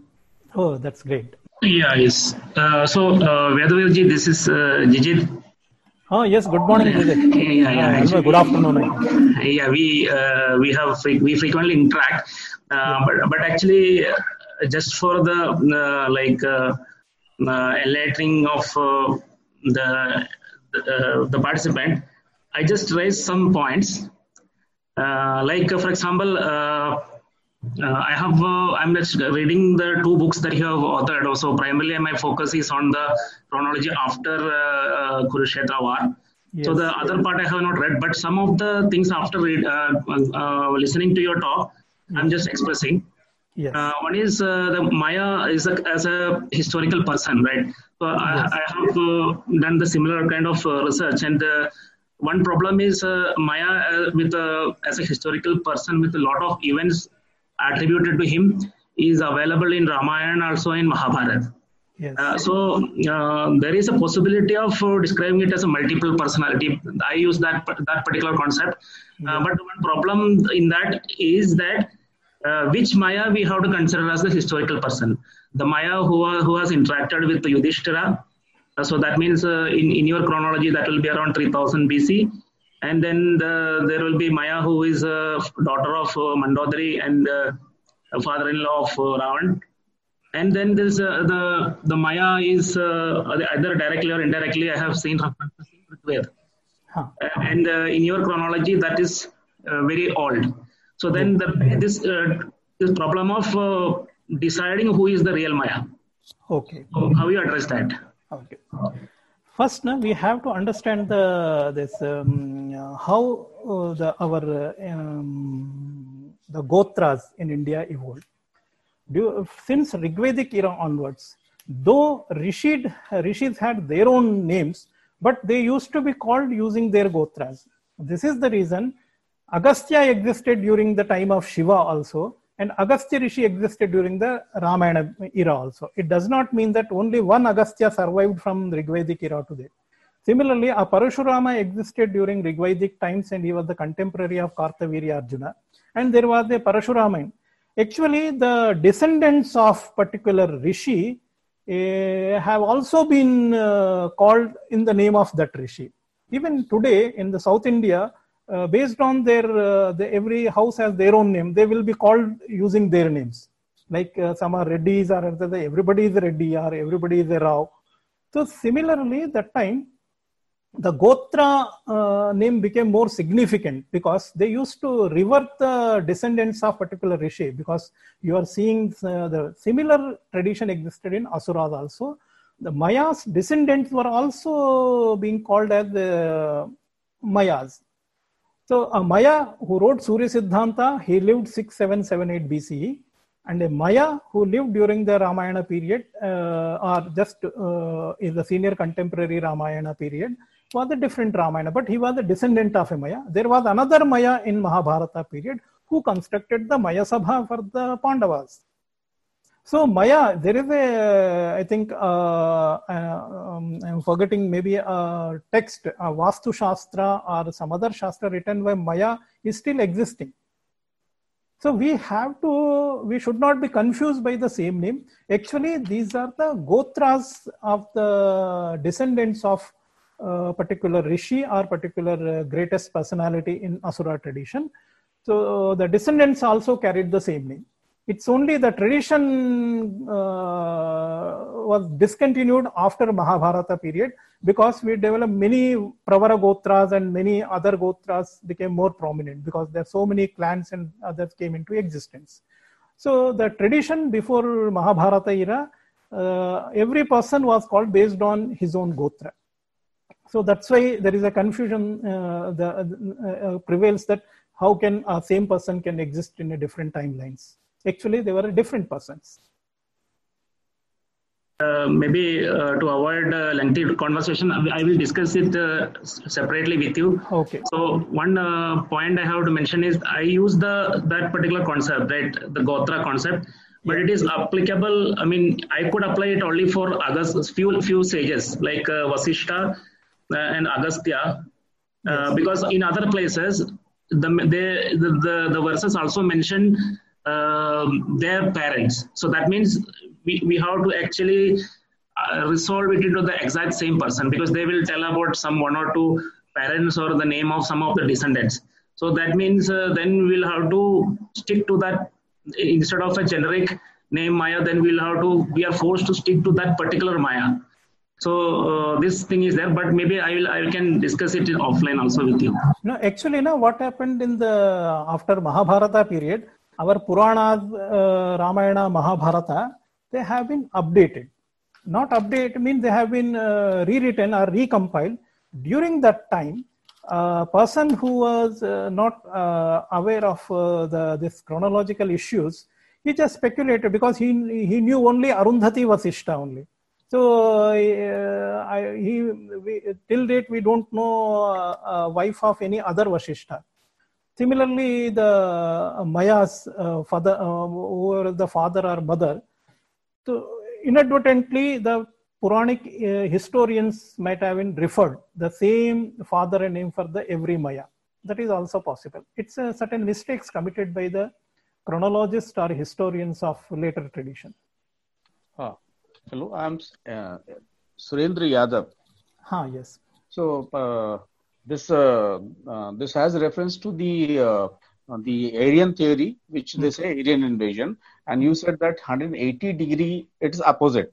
Yeah. I also concur with the same, uh, and uh, I have done some study. I have done some study of more than 500 words, which Yeah. are prevalent in uh, Indian languages, probably Sanskrit, Tamil, even uh, Bhojpuri, Yes. which are prevalent in Europe in all the languages. Yes. Let it be Danish, Scandinavian, uh, Lithuanian, all the languages. Yes. Well, uh, just for the example, like word called Bariyar. Bariyar is a word from Bihar, Yes. uh, Bhojpuri. Hmm. And the same word is in form of warrior. Yeah. Uh, when we take the word like parasite, parasite is para ashrita. Yes. So there are a lot of words which are exactly even the word like dwar. It is dwar over there. Even makshakit, Yes. mosquito. Yeah. So th- there are, uh, and these are across. Even the word like dev asan, Hmm. it is there in Latvian. So uh, to, to actually to uh, negate the uh, Aryan theory, which they uh, this um this uh, communist historians uh, Hmm. Uh, actually force on us, we can uh, give this language also. Yeah. In, in fact, a lot of Tamil words are in Baluchistan. yes. Yes. So, yeah. Uh, I agree with you. There point is of view is- uh, uh, so there is a linguistic evidence exists, but the problem is with the chronology. We have to first uh, establish the chronology correctly once because the linguistic studies are based on chronology. This is the reason that so-called Indo-European language is not the mother of Sanskrit. Actually, Sanskrit is much much older than any European language. So what happened in the linguistics? uh, grandmother became a granddaughter and the granddaughter became a grandmother. Now the entire narrative changes. So actually, the even the whatever the Latin Greek language that exists today, those evolved only after 2000 BC or maybe maximum 3000 BC. But Sanskrit existed from 11,000 or uh, 15, 14,000 BC onwards. So Sanskrit is much much uh, ancient language. Then that's why when Sanskrit speaking or uh, Prakrit speaking people migrated from India to Europe, those languages and the local dialects mixed up and evolved these uh, Latin or uh, European languages. That's why the chronology is the basic foundation for any studies in Indology. So you have talked about the uh, marine exploration in Gulf of Cambay. Yes, yes. So from the same site, from a different location, some artifacts are found and which are dated to 20,130 years from the. So how do you see these findings? Because Ah, yes. Oxford University uh, dating lab has dated it in 20,000 years or something. Yes, yes, yes. If you see the um, the Toba eruption that took place around 75,000 years ago, thereafter uh, entire humanity and flora fauna uh, got vanished uh, from Indian peninsula uh, around 7,000 uh, 75,000 years ago. Only maybe 1% uh, human beings survived those living in the caves of uh, Kashmir and uh, Hindu Kush hill range and other. So gradually they somehow survived in the volcanic ice age and later uh, the very harsh weathers and others and they survived the ice age. And during the ice age, they started uh, living in the banks of Saraswati river and came to the Gujarat uh, coastlines and others. So they made some pottery, same pottery, the I think sun-baked uh, pottery was found uh, in the same area. So that area uh, where uh, Dr. S.R. Rao excavated was actually Kushasthali because during the Raivataka Manu, he constructed that Kushasthali city. The same city got submerged and re-emerged from the sea where Dwaraka was built as per our uh, Puranic tradition. So the Kushasthali city existed even before Dwaraka and uh, maybe some settlements existed in Kushasthali even prior to that. So the human presence in India is continuous since uh, Toba eruption or even prior to Toba eruption also. But uh, after Toba eruption, 99% of the population was um, almost perished. Only 1% population existed only in the northern hills somewhere and later uh, repopulated. So this is how uh, uh, why we, fo- we found around 20 or 30,000 years old pottery uh, at the same uh, site in Gulf of Cambay. Hello sir नमस्ते everyone हाँ मेरा question related था एक Indic scholar हैं Nilesh okay जी हाँ जी उनके work से तो मैंने मतलब बहुत अदर इंडिक स्कॉलर्स को जो क्रोनोलॉजी स्टेब्लिश करने का ट्राई कर रहे हैं उनको सुना बहुत सारे लोग जो वेस्टर्न मेथड से अप्रोच करते हैं वो मोस्टली 1500 2500 बीसी तक ही अपने आप को कन्फाइन करते हैं। हम्म। नीलेश ओक जी जो एस्ट्रोनॉमिकल डेटा को इन्फर करते हैं वो काफ़ी पीछे तक जाते हैं। Somewhere six hundred six thousand BCE for. Hmm. Mahabharata actually. Huh. So, mm, uh, uh, do you want to comment on that? Uh, uh, uh, do you agree with his work? Are you aware of his work? And uh, do you agree?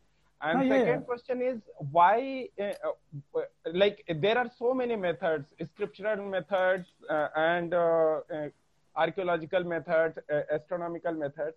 So why don't we have some common platform where all of you scholars can sit together and discuss it and uh, refine it to give a single date or some single timeline rather than having such a huge range of diverse timelines? Ah, yes, I know this is the common problems who are just following the Indology. Like multiple theories do exist in the academia, so that uh, that is the beauty of the uh, research, how the research progresses in the.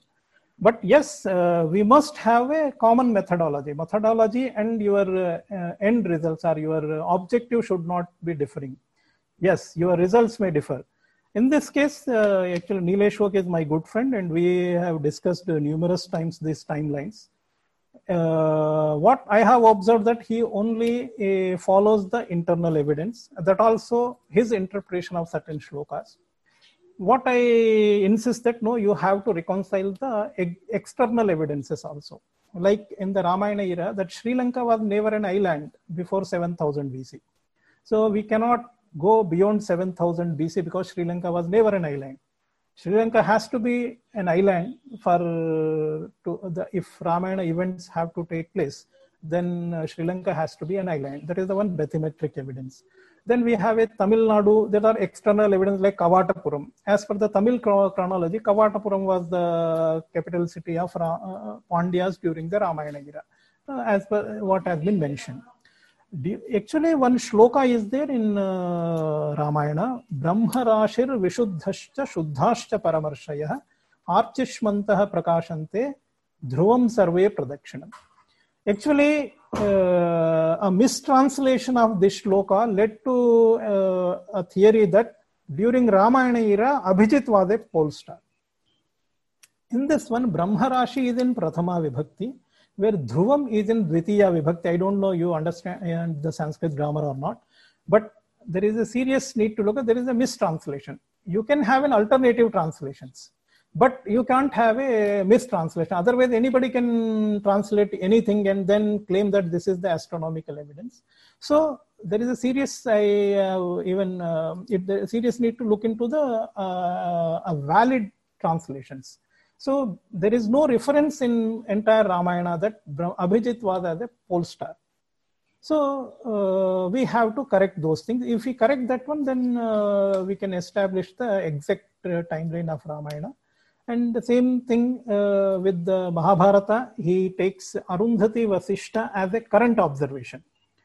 I have indicated to him stating that no, he is saying there is a asit in the Ubhe Sandhe. Uh, just one, uh, even Vasishtah Prishtatah Kritah.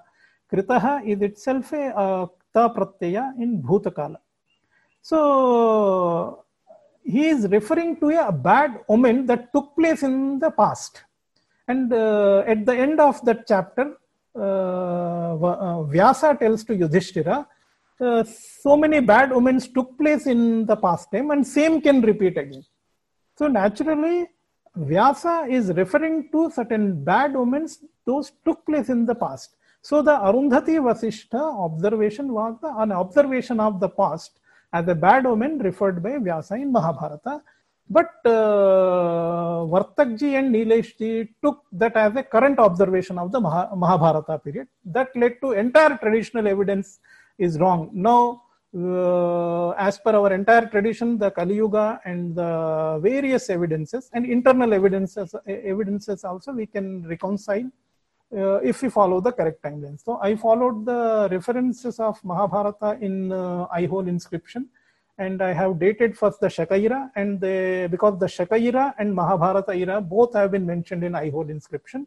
Once we have to settle the Shaka, then we can arrive the Mahabharata date.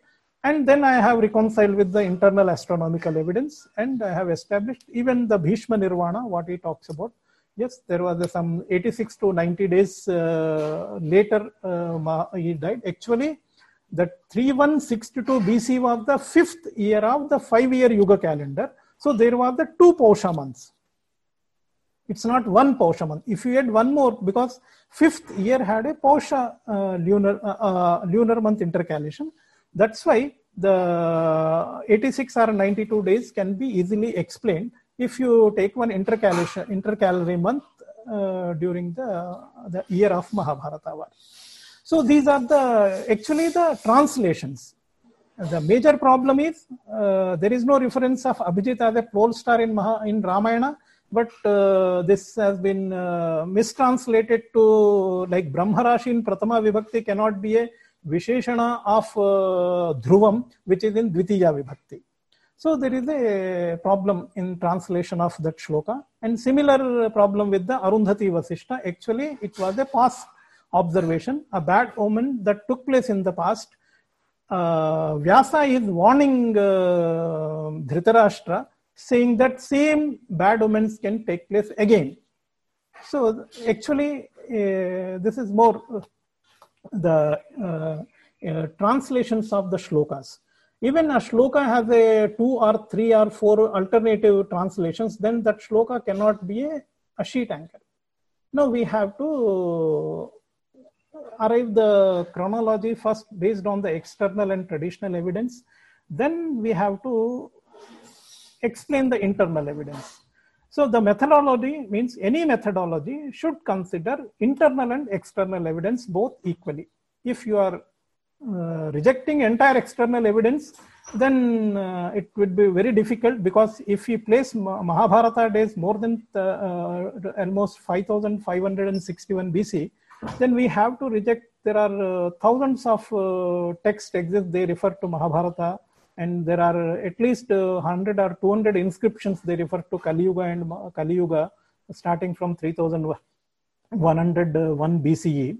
So we have to reject entire uh, epigraphic and literary evidence. Then that creates a doubt on our own sources. Then finally, a doubt will be created how Mahabharata can be correct. So that's why our methodology should consider internal and external evidence equally and establish a particular chronology. Uh, we have to honor every evidence and any acceptance and any rejection should have a valid explanation. Then only uh, means we must have a common methodology so that we can establish the exact dates. But since uh, sometimes uh, the scholars follow different different methodologies, this is the reason they differ with each other. Thank you. Uh, thank you so much, sir. This was a wonderful lecture. So Uh, first, you. I have one question. Um, uh, as you rightly said, we had a sense of a chronology that we always existed till the British time. Even during the invasions, our rishis and pujaris Yes, kept it yes. alive. Especially in the south, the temp- temples kept it alive very well. Even during the independence movement, especially my home state, when we found wanted to have an identity, we chose the name Andhra. We didn't choose. Telugu or language or uh, anything else. Even there, they had a reference to the idea of having Andhra kings. But why do you think, sir, in the post-independent era, we've lost it? Because even for us, it is hard going back and finding these things all over again instead of there's no effort from the state or any other institutions apart from individuals like you and uh, uh, Saryu Trust, no one else is taking up an effort in the larger public. It's not because this not it's not just a Hindu thing. I think it's an Indian thing because it rewrites history as we look at it, the global history, because it puts Aryabhatta as probably one of the earliest uh, scientists, uh, mathematicians of our uh, uh, era as we see it. And the second thing is, sir, uh, I went to a recent temple uh, in Andhra called uh, Srikakulam Andhra Mahavishnu Temple.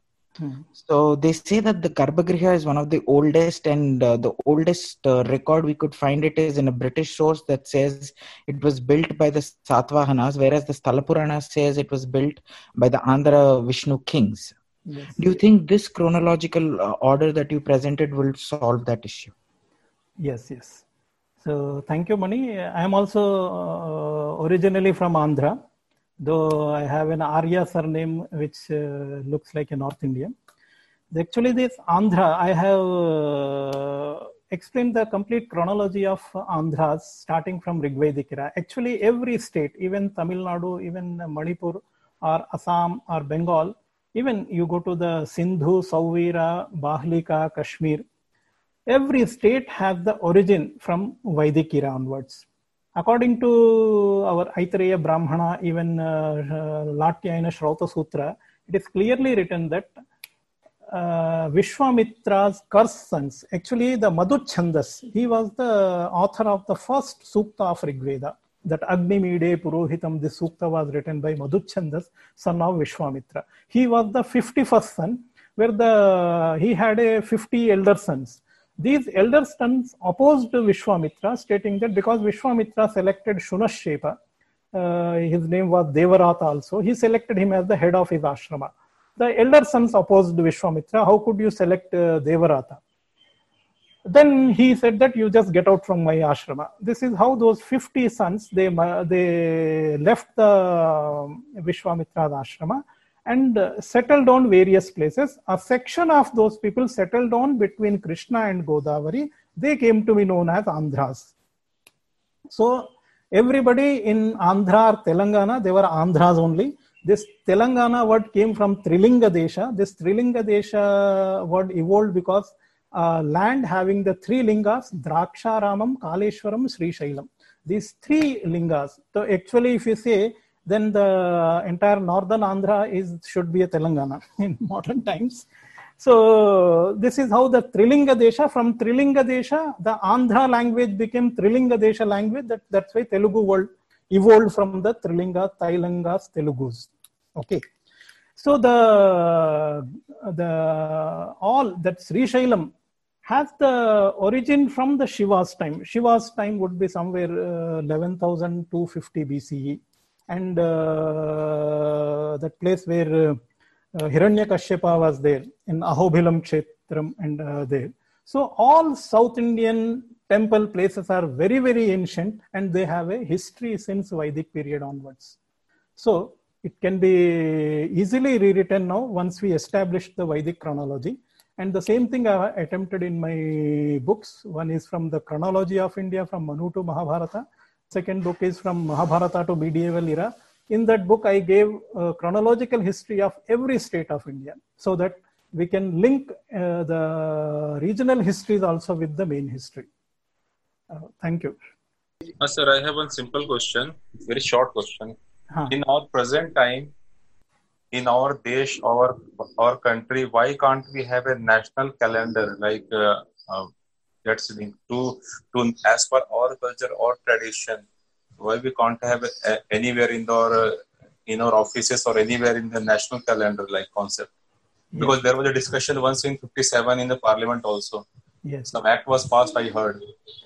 Yeah, in 1956, uh, actually 1952, uh, committee, uh, calendar reform committee was uh, established, and that committee was influenced by entire this colonial historians and others. So they thought that India had no calendar before Shaka era, that is 78 AD. So they said Indians had a calendar only from 78 AD. So they made Shaka era as a national calendar. So today all gazettes of uh, government of India, even Prime Minister office is using that Shaka calendar as a national calendar because uh, the mindset, a colonial mindset, uh, we wanted something inferior to the Christian era, so we selected 78 AD. Otherwise, we had a, even much ancient uh, calendars like vikram era. Even prior to Vikram, we have a Yudhishthira somewhat existed. Since uh, historians don't accept Yudhishthira historians, so we hesitated to use that Yudhishthira era. But at least we must have a calendar starting from Mahabharata era but I feel that we must use Surya Siddhanta calendar from 6778 BCE. In the next year, we are going to complete 8,800 years of uh, that Surya Siddhanta. And uh, we must switch over from this Julian day, uh, that Julian day concept to Surya Siddhanta day concept because we are the originators of the weekdays. We have taught the world to how to use the weekdays. Thank you. So, uh, thank you very much for this talk. Uh, for uh, people like us, uh, it's a very good opportunity to uh, get an understanding of uh, our old our old traditions and our old calendar system. Um, since you were talking about chronology and time period, so mm. I have a question. I was going through Ram Manas, and mm. there are at many places. For example, it it's once said at one place it said that Lord Shiva uh, I think uh, he did tapasya for around 7,000 years. Mm. So I wanted to understand if the period that is mentioned over there is something different to how we understand the year now. Mm. Because yes. 7,000 years to a human yeah, yeah. mind is something which cannot. yeah, the same thing. This is the, the entire uh, the um, central theme of my talk is only to this to understand why we have certain thousands of years even in the Ramayana, because Ramayana has been recompiled after 2000 BC. So that's why uh, the updater he says that Rama reigned for almost 11,000 years. How a human being can survive or even reign for 11,000 years? Actually, if you divide 11,000 years by 360, it's only around 30 point something, means around 31 years. Rama reigned for only 31 years. Actually, during the Mahabharata and post Mahabharata period, we have multiplied that yuga cycles by 360. We went into lakhs of years, but our history remained to the human years only. Now, how uh, the, how you can mm, fill up the gaps? You have to increase the length of the life of the historic people. This is how Rama, because when 1200 years of uh, Treta Yuga became uh, 8 lakh 64,000 years, then you have to make Rama's uh, life or his uh, reign more than 11,000 years. This is the uh, reason why we started uh, thinking that the devas and uh, gods they lived more than uh, many thousands of years. So this was the um, actually misunderstanding of the chronology due to this calendrical time cycles we mixed up the chronology and the calendrical time cycles. Calendrical time cycle why? Because you have, it is not exactly 365 days, 360.525. It's not exactly 2.25. Actually, it is 2421 something. So when you want any uh, values uh, in integers, you have to only go for the bigger numbers to get an accuracy. This is how a five-year Yuga calendar became 1200, 1200 became 12,000 years, and 12,000 became 43 lakhs 20,000 years. This is just to get an accurate integer values for fractions. So uh, what happened? The historians mistook this as a chronology and they started narrating something. That's why it uh, not only Ramacharita in various uh, texts, even Ramayana and even Puranas also mentioned that somebody lived for more than 50,000 years or 60,000 years also. But we should not take that as a fact uh, because this is just uh, we have uh, increased the uh, calendrical yuga cycles from 5 to 43 lakhs uh, 20000 years. Due to that reason the, our historians uh, mistakenly assume that as a chronology. So we have to correct that one. Thank you